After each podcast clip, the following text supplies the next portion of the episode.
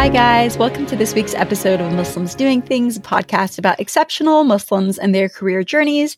Today, we are interviewing, and by we, I mean I. I don't know why I always say we. I'm interviewing Sundus Abdul Hadi. She's an artist and she's an author, and I hope you enjoyed today's episode. Hi, Sundus. Hi, Leila. هلا شلونك؟ زينة انت شلونك؟ والله الحمد لله أنا زينة انت الفيرست Iraqi female guest so I'm very excited to introduce today's guest to you all. This is Sundus Abdul Hadi who is my first Iraqi female. We had Salam who's Iraqi as the last episode and I'm thrilled to introduce you to Sundus and let me tell you why. Well actually Sundus why don't you introduce yourself? Right away, huh? Just throw me in the deep end. Right into it. you know, it's always very hard to introduce yourself, but I guess um, I can boil it down to a few core things. I'm an artist and a writer. I'm originally Iraqi and I'm based here in uh, Montreal. Wonderful. You're an artist. You actually come from, you're generationally an artist. I believe a second generation artist, which is incredible. Is that correct? Yes, you're right. My uh, my mother is an artist and my father is an architect. So m- most people don't know this. I studied architecture twice. Oh, so wow. I, before I went to technology, I really, really thought I was going to be an architect. I love architecture. Um, but now I'm, I mostly love architects. Like I'm convinced that anybody who can make it through that degree standing and still have a preserved ego is an incredible person and can solve any problem. Like I, I stand by that theory. I, I, completely agree. It uses a part of your brain that has, I think, the perfect balance between the left and the right hemispheres. And I see my dad and how he analyzes the world and how he how his imagination works. And it's truly fascinating to see how he's able to be both science and art at the same time. Yeah, yeah, I agree. So I already love Ramu. So that's great. And but let, us go into it. Where were you born, Sundus? I was born in Abu Dhabi as I was a Gulf baby. My parents uh, left Iraq in 1977. So actually, as much as I feel Iraqi through and through in my soul and in my core, I actually never lived there. I wasn't born there. Yeah, so my parents uh, did the the first Gulf boom in the 70s. I moved to Abu Dhabi in Emirat when it was still practically a desert. And that's where I was born in the Corniche Hospital.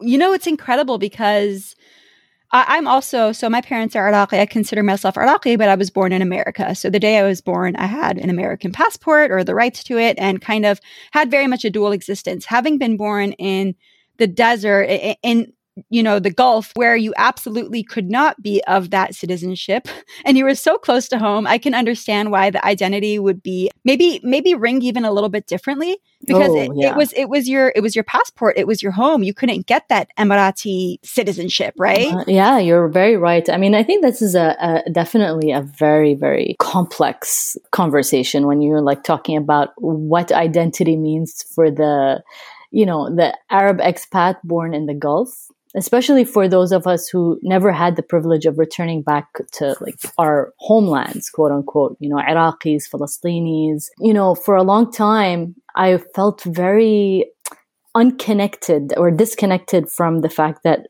my birthplace said Abu Dhabi on my passport. And I'm like, man, you know, of all of all things that I felt didn't represent who I am and my identity, it was that tiny detail on my passport I felt, you know, it should should say Baghdad. It should say Baghdad because throughout my childhood, my mom and dad always made sure to take us back to Baghdad. We would go at least once a year through the sanctions, even. We were going to Baghdad regularly because that was home. And they made sure that we knew that on a very intimate level that this place, we may be living here as in Abu Dhabi, but we don't belong here. And mm. our home or our homeland is Iraq. You know, it's fascinating that you say that. We we actually had the same experience, which my whole life has been something very unique to the way that my mother and my father raised us is we used to go back through the sanctions and everything every year maybe every two years up until the early 2000s and since 2000 i've maybe gone back only three times or so. But that, that was unique. And even our iraqi american friends thought it was unique and thought my mother was quite brave for doing it. And it was challenging. But we would go spend six eight weeks you know the electricity would be cut off. We, we would love it. We walked to the Dakakeen and get candy and bread. And it was really an integral part of my childhood. But the Iraqi American identity is a little bit of a lonely one. Mm-hmm. I think mm-hmm. that many of not all, but it's not uncommon for people who immigrated when my parents did. Half of the people I know either assimilated quickly, the other half maybe didn't get the opportunity that we did to go back as frequently. The door stayed open. Yeah. Let's just say, like, put it that way. The door stayed open. There was still like a channel between you and, and your roots that, that you were kind of with one foot in and one foot out.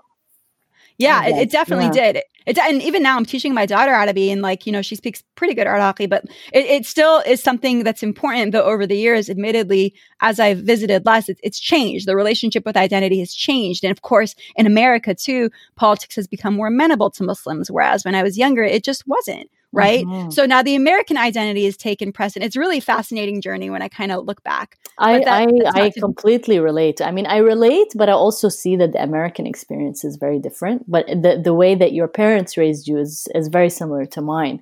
Um, we ended up moving or immigrating to Canada, and when I was eleven. Hmm. So that was a huge shift for me, and and that was the first time I really really started feeling this sense of, you know, kind of deeper belonging to Iraq because I felt how distant it became. It wasn't mm. as accessible anymore.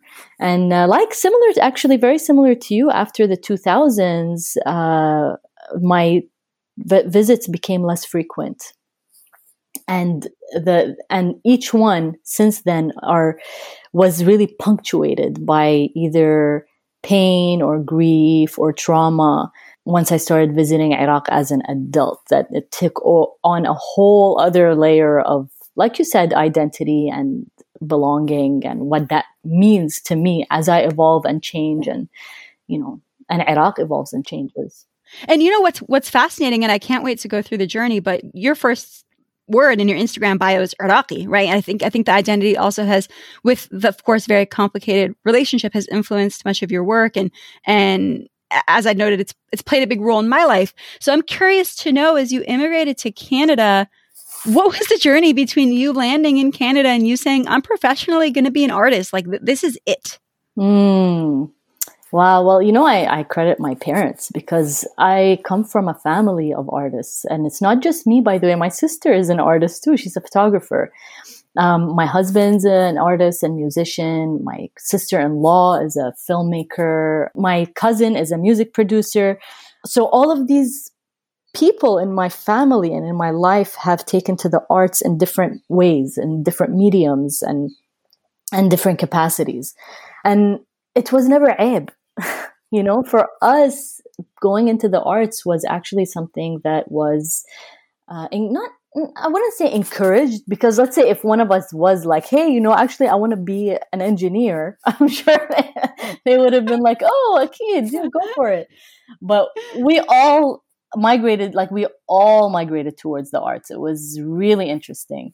And so in my family, I had a very strong support system. And among my generation of family, my peers and my cousins and my sister, we had a community in and of itself as well, where we were exploring, you know, our, our various mediums or medias and having that space with and for each other, where which was in stark contrast to my experience in university and you know trying to get into the art scene in Canada and and you know internationally where I did not feel that my work had a place. People weren't able to engage with my art and with my ideas the same way that I was having within my own family.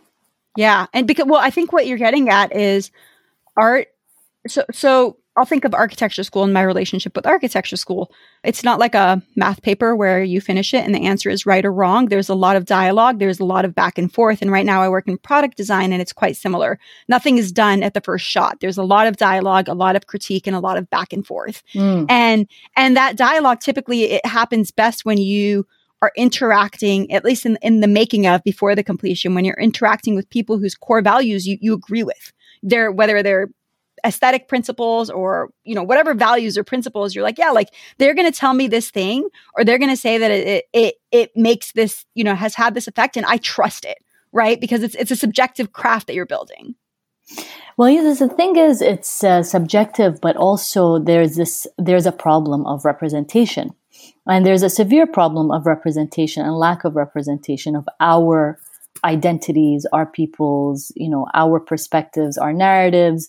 And I'm talking, you know, maybe specifically as Iraqis, uh, particularly at a time when there was a war mm. waging. You know what I mean? Like America was on, uh, like creating creating narratives about the Iraqi mm-hmm. experience mm-hmm. and the Iraqi identity every night on the evening news. Mm-hmm. You know, and and la yazal, like until now, until now, you look around and you see, like for example, the the recent video game Six Days in Fallujah, and and Hela, my my sister in law, and Yasin are behind the campaign. Actually, they're the ones who put it together, and so there's this idea that the representation of our people has always been something that did not represent me, my mm-hmm. experience, mm-hmm. my family, and my uh, um, experience with my people and the diversity of our uh, experience as mm-hmm. Iraqis. And then, you know, you go even deeper and it becomes, you know, you look at the problem with Arab representation as a whole, the representation of Muslims as a whole. And of course, who better to have articulated all of these things than, you know, Edward Said, who for me, reading his work in university, I was like, aha, okay, so mm-hmm. this is what I'm experiencing. Mm-hmm. This is the the hole I've been kind of forced to to hide in or the corner that I've been told to go to. It's it's it's a very particular experience growing up Iraqi, Arab or Muslim in North America at a time when the representation of our people was at such an extreme place. And you know, for the listeners who don't know of Edward Said's work, which is really was really groundbreaking, he he had coined this term Orientalism, which is a way that exaggerates and distorts the differences of Arab people and Eastern people compared to those in Europe and the US, which makes Arab culture look exotic or backwards or uncivilized and often dangerous as, as we saw in the media in the 90s, you know, not without my daughter, which I reference a lot. So it, it's really disastrous. It's a really disastrous narrative that's had so many repercussions. But to kind of go back to the Iraq part, when when I did my first my first degree in architecture, I actually wrote a thesis, which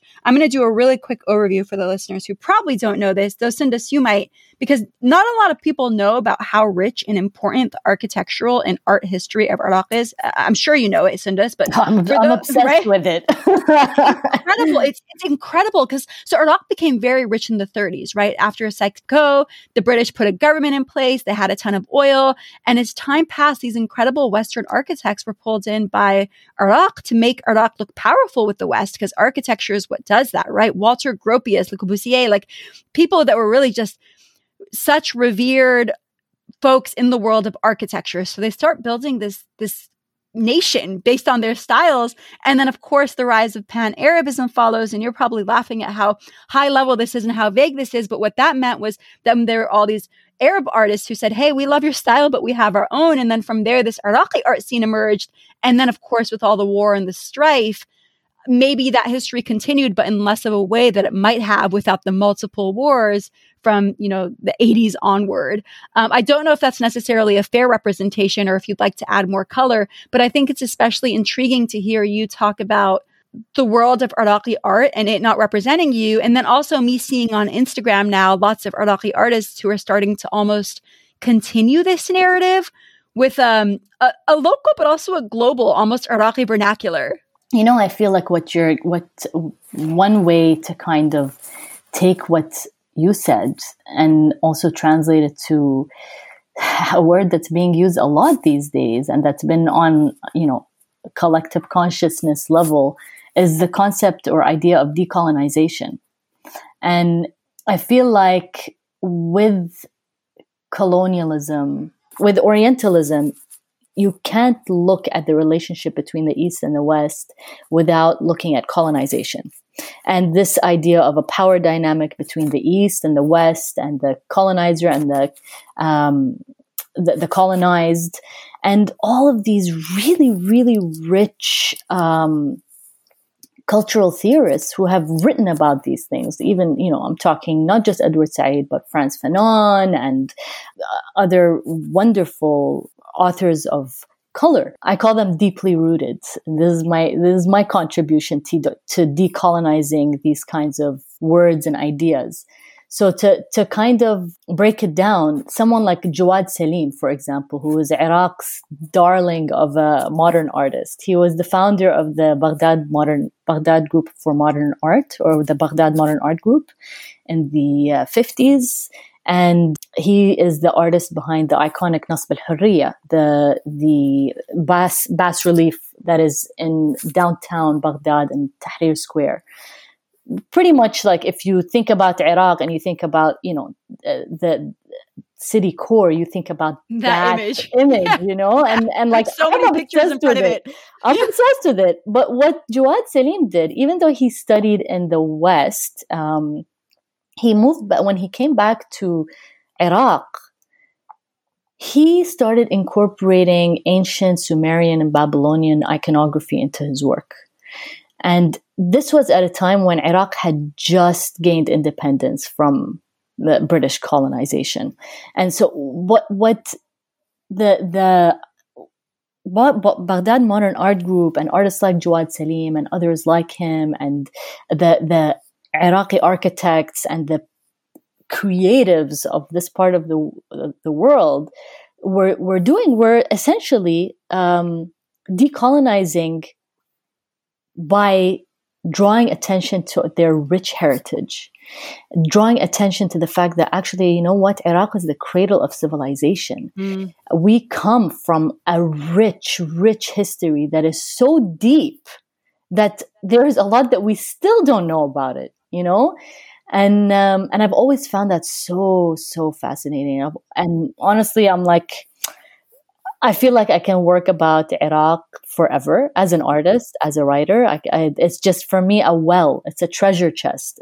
It's never ending. The the level of inspiration that I get from just looking into my own identity and roots for um, reflection, inspiration, and and you know all of it. Uh, just as a as an anecdote, when I was in university, the in art school, the Iraq War was raging and uh, was between the years 2001 and 2004. So September 11th and the war in Iraq and the invasion happened when I was a university student in Montreal. And um, of course, all of my art, all of my projects had to do with Iraq at all. I mean, it, I couldn't not. It was one of those things. And to bring back Jawad Salim, one of the statements of the Baghdad Modern Art Group is that a du- an artist has the duty to interpret and depict um, a, a, social the, the social uh, conditions of the country. So I'm like, you know what? It's not it's not a coincidence that I'm Iraqi and I'm living this right now. I need to be doing something. And and the best way for me to do it is through my art and through my writing. And uh, every time I would present one of my projects, teachers would be like, okay, well, you know, uh, maybe it's time you move away from the subject now. Mm. or like, you know, the students would just stare blankly at me and be like, mm. oh, uh, well, um, um, how do you feel about the war in Iraq? and I'm like, guys, this is you are not getting it. This is you. It is flying right past your heads. Um, but see, those those were the experiences that ended up defining me and what I felt like my purpose was in yeah. as an artist and as a writer. I felt like I really had to start learning how to articulate myself well so that I could be able to educate people and and talk about these things in a way where I could engage even the ones that felt that they could not engage because they, you know, it, it's too complicated or too um, distant for them to, you know? Mm-hmm. I know, I actually know all too well. When I was in architecture school, my thesis, I, people made like, you know, green buildings for education. And my thesis project, which is a huge project, it takes like a year to develop it, was the Baghdad War Archive. It was a museum that I developed that the concept was heavily based off of like shrapnel, but also like people kind of holding up the legacy despite the built environment being destroyed. So I, I deeply know this. Um, I, I love that project. I I mean, it's just one of those projects that will always sit so deeply in my heart. And if I stayed in architecture, I have no doubts that I would have probably made sure I pursued it. Um, so yes, I understand. And I'm, I'm curious about that experience in call in art school. So you go to art school and starting art school where you like, I know what I want to do. I probably have to go to college. So I'm just to get a degree or were you like, I want to learn more about this. I want to learn the business side of art. What was your motive and how did your career start from there? I mean, I always, uh, with education, I've always, education and work and career, uh, the way that I've always approached it is that I'm going to do the thing I'm going to do anyway. So if I'm already making art and I'm already, you know, doing, expressing myself in this way, I might as well get a degree while I'm doing it, you know? and it was so the same. I know, like, you know, بالوقت الضايع, you know? it's all about being, uh, what's the word? Um, you know, the, when, uh, efficient. It's about efficiency. and then I ended up doing that actually as I continued my my you know work and in academia and as an artist. I said, I'm doing this stuff anyway. I'm working on these projects. This is what's inspiring me. I might as well, you know, try to um, get some funding for it, you know. and so I'd apply for a grant, and then, alhamdulillah, you know, I got I got funding for a few of my projects, and then, um, you know, as time evolved, that's kind of the direction that my career started to go in. So even with Shams and Take Care of Yourself, the books. Which is your book. Yes. yes. So last year in 2020, I put out two books, which was insane. I would not recommend it to anybody, especially during a pandemic. During a pandemic with two small children. I uh, did put out the works that I have been working on for the past decade or so so Shams I had been working on for almost 10 years, and it's an illustrated children's book um, about a little girl made of glass. And Take Care of Yourself is a nonfiction book that is uh, about care, culture, and community. And those two books are really, they're related, they're linked, and they kind of involve each other in many different ways. And one of them led to the other. And and through both of these books, I got my master's degree. And another very Iraqi thing to do. oh, you just had a newborn baby? Yalla, get your master's degree. oh, man. It was insane. Um, yeah, I, I, I got my master's degree. And then I figured a way to incorporate um, the work that I was doing before going back to school into my thesis, which eventually became an exhibition um, including 27 artists of deeply rooted communities. And then after I graduated, I turned that project or my thesis project into the book Take Care of Yourself. Hmm. And so, um, when did you graduate? I graduated in 2017. In 2017. Yeah. And after you graduated, is when you start thinking about arts, I'd imagine you're like, okay, well, I need to kind of create a template for how I'm going to make this work. Either you figure out how to sell art, you make books, you figure out like grants. I guess what are the paths and how did you decide your path for making art into something into a, a business like a ha- there has to be a business element of it right for just practical purposes mm, uh, business that's a word i uh, really don't uh, i don't relate to at all i am such a bad businesswoman leila it's terrible it's like I'm, my favorite word on earth. I'm like I'm I'm I'm like allergic to that word. I'm a very bad businesswoman. I give away my books for free all the time. I, I um I do work for free all the time. I just, you know, it's it's one of those things that I would say if of course, and it is a business now. I mean, we have We Are the Medium, which Yasin and I, my husband and I, started alongside uh, other members of my family, uh, actually. So we're a collective. We're a collective of artists and, so cool. and creatives.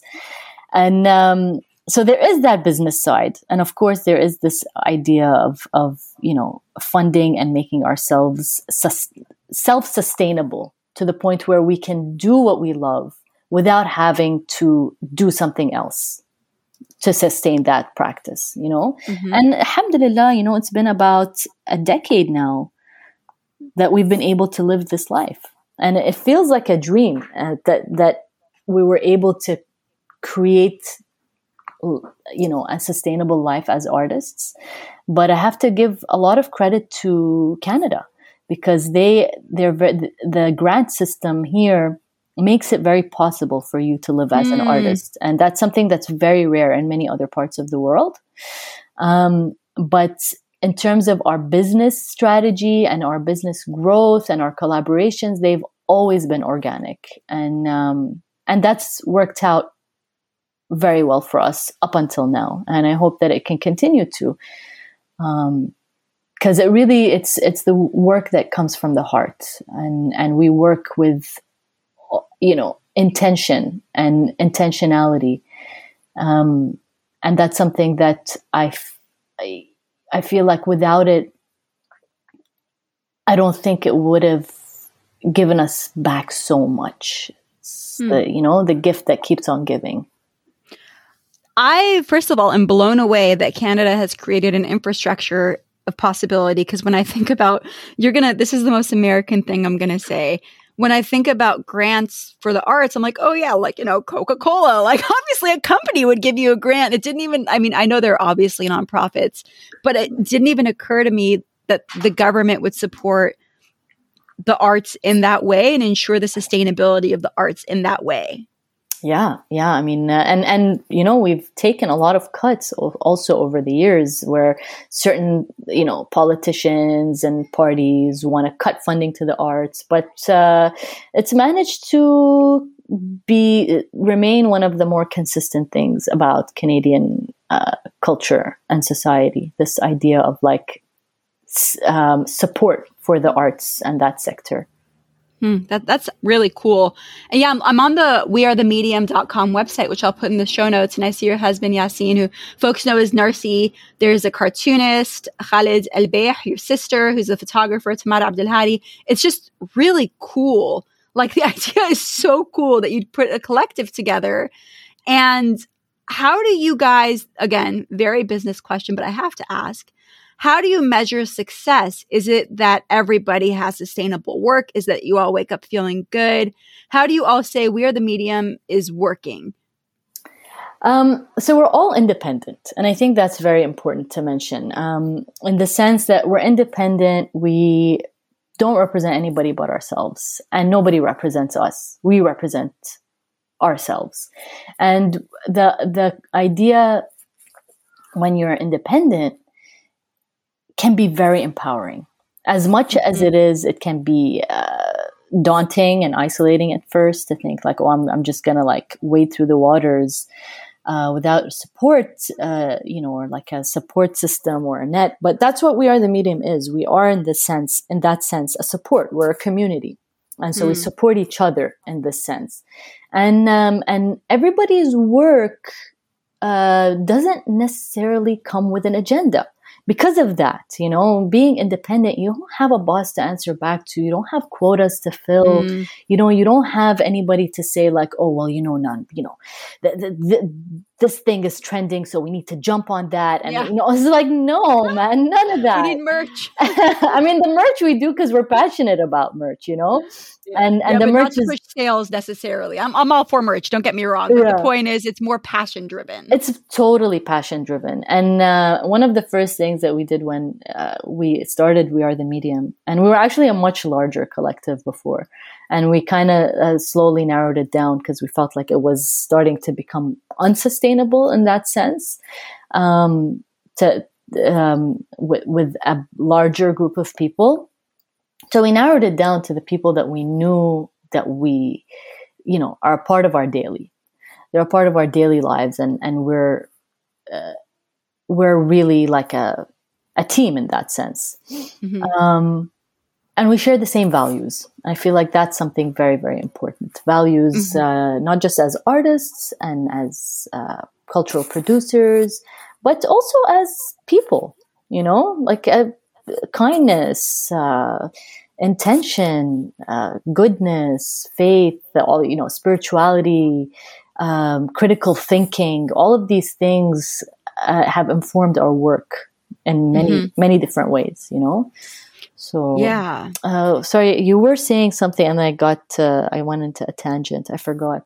Oh no, I, I, I love this website. I'm definitely going to link it into the show notes. And I'm like looking at the artists, and there's just such a breadth.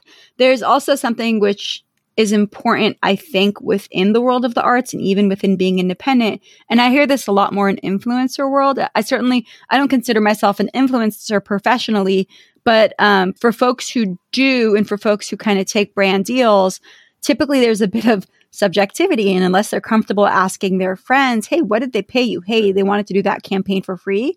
Um, there's a, there's often a leg up when people are open about what the work entails if people do want to collaborate with them. And I think that often there are some communities that are easier to take advantage of others. I, I, would imagine there's some parallel in the world of the arts, or at least kind of letting each other know about various opportunities or kind of plugging each other when when possible. But the sense of community can only enrich the work within your collective. Mm-hmm. I mean, that's definitely what what with take care of yourself. Collaboration was a huge part of it because I ended up you know, curating an exhibition with 27 artists. And 20 of those artists ended up in the book. And so the, this idea of collaboration, expanding your community, going past your network, creating connections uh, with communities that are also, you know, not your own community. So with Take Care of Yourself, I worked with extremely diverse communities. I expanded, um, you know, past the Arab and Iraqi community and worked with uh, artists who I know have had similar experiences of struggle and colonization. So I'm talking about indigenous artists and black artists and, you know, the people from the communities that I call deeply rooted, you know, indigenous, global, worldwide indigenous communities who have, who understand struggle on a really deep, intimate level and have mm-hmm. managed to create communities of care uh, and um, experiences of empowerment and healing through their various struggles that we all learn from. Mm-hmm.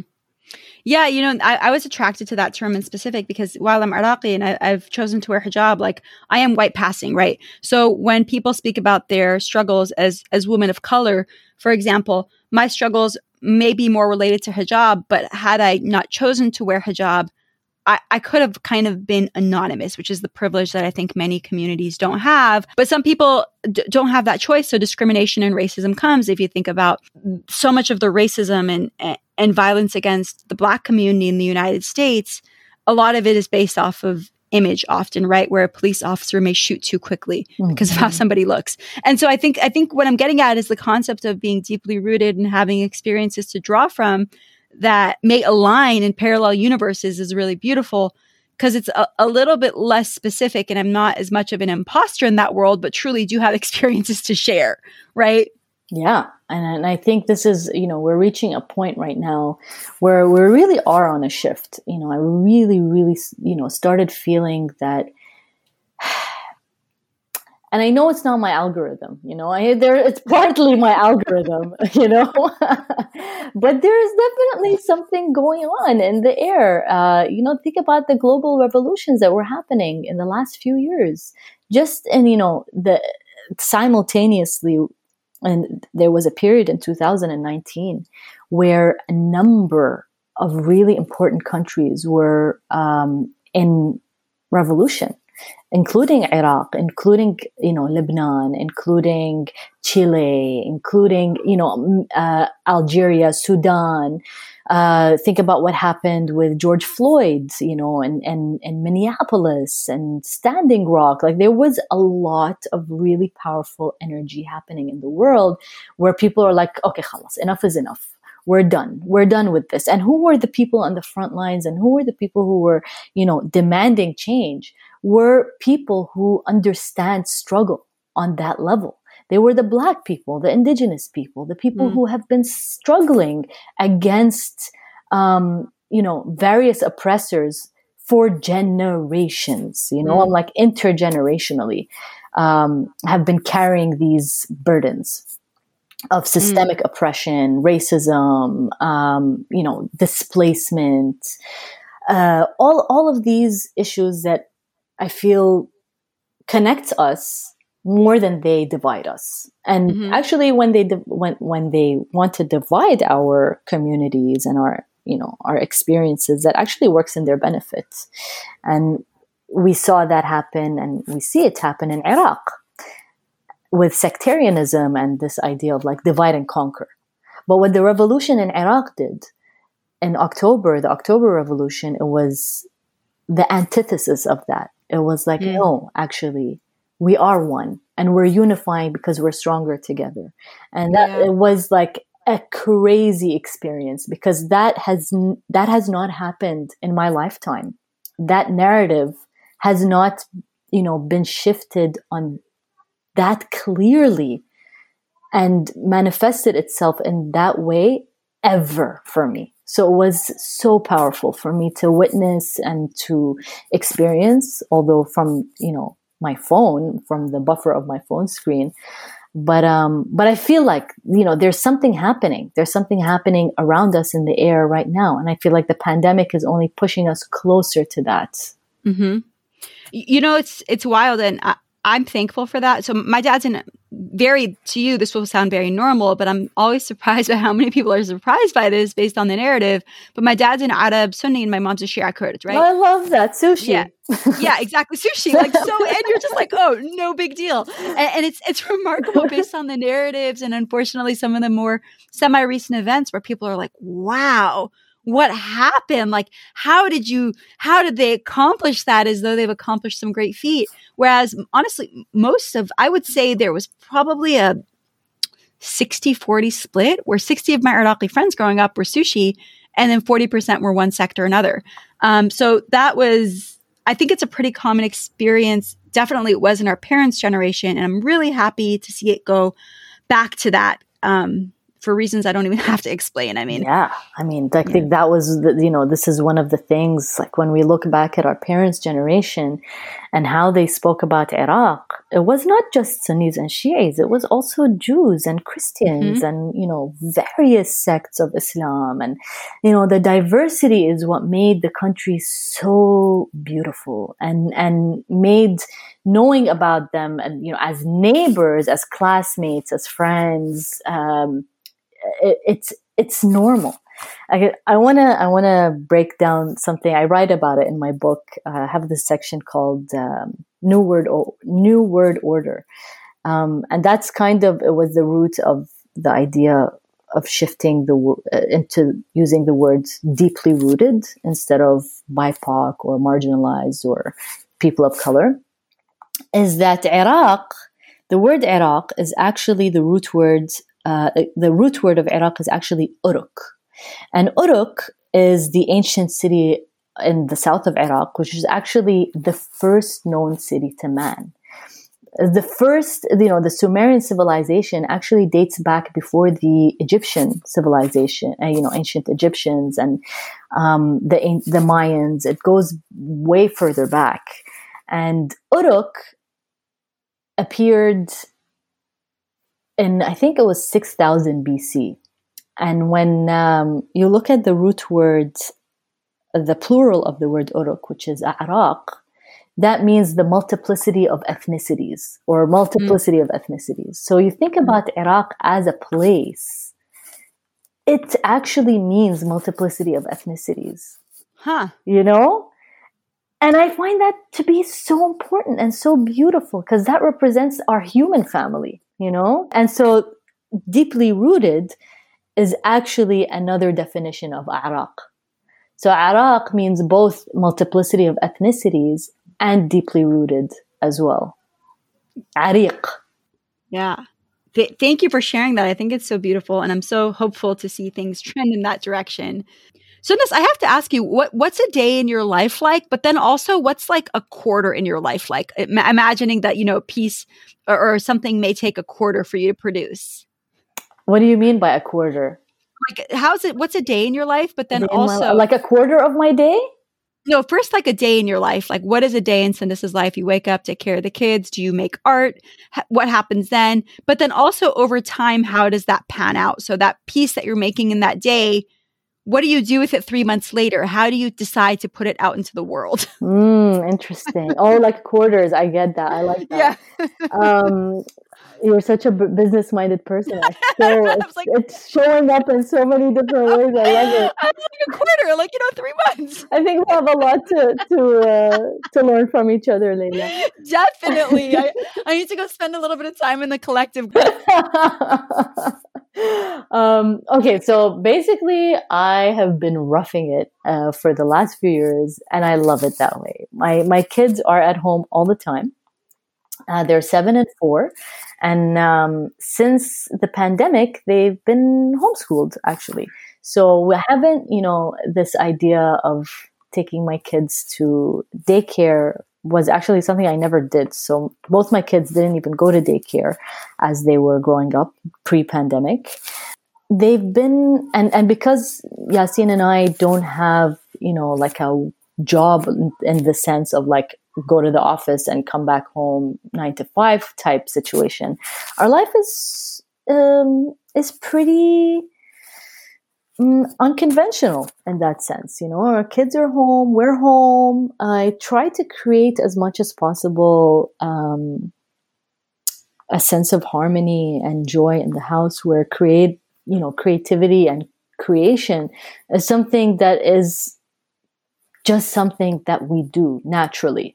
What you know whether it's even just you know preparing the way i prepare the food or the way that we sit together to share a meal or my son my 7 year old son making a beat on GarageBand or you know the fact that one of the most uh, you know um, one of the things that takes up most of the space in our house are the kids' drawing materials and easels, and uh, just make it a part of our everyday life where it's just natural and normal to be expressing ourselves in this way. You know, we have a piano at home, and and it's just it's beautiful. I love it. Alhamdulillah. I'm so grateful for the life that we live, and and we're able to kind of adapt to the pandemic because we were already used to being home a lot and home with the kids. So, you know, apart from our privilege of traveling to see friends and family every once in a while, we haven't been able to do that. But otherwise,